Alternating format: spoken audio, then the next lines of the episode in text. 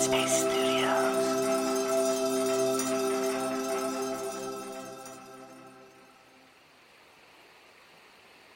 Hello, it's Eve here, and welcome to Radio Headspace and to Wednesday evening. When it comes to sleep, I think we all have our own version of what we think works. For example, have you ever said something like, I must get my eight hours in, otherwise, I'll be a total mess? The old eight hours a night is actually one of the biggest myths about sleep. It turns out that that sweet spot is somewhere between seven and nine hours. And more than that, it will change over a lifetime. The flip side to this is that getting too much sleep can actually cause health issues. But more important than counting the hours is listening to what your body needs. And I was chatting with a good friend the other day, and I was explaining that for this week, I was going to be talking all about sleep.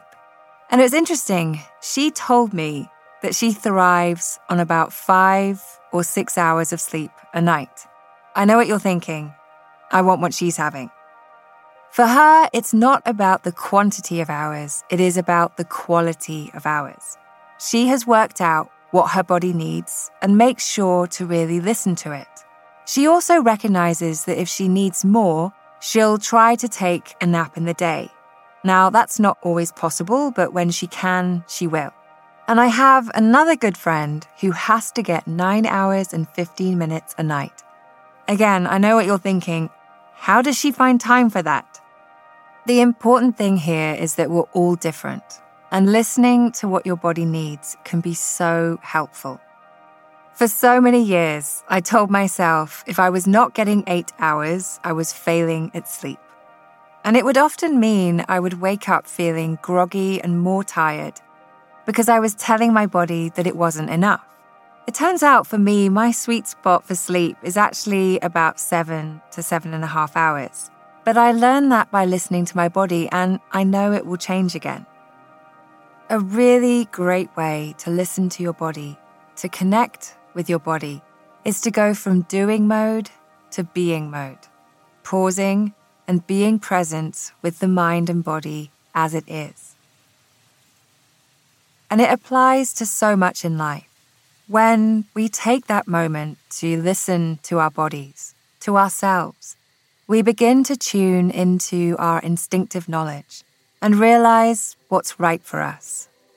The other morning, I was in full doing mode. It was a busy morning, and I was conscious I had a lot to get done. Anyway, I got to lunchtime and I noticed that my whole body was tense. My shoulders were almost up around my ears, and my breathing was slightly shallow, and you know, it didn't feel good.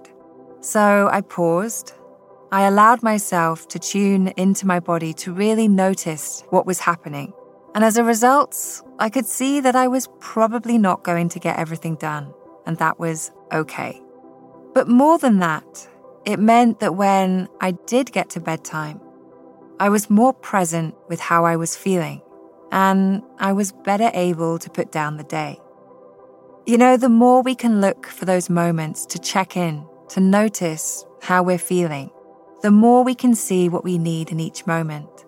And more importantly, we can recognize when the body is ready for bed.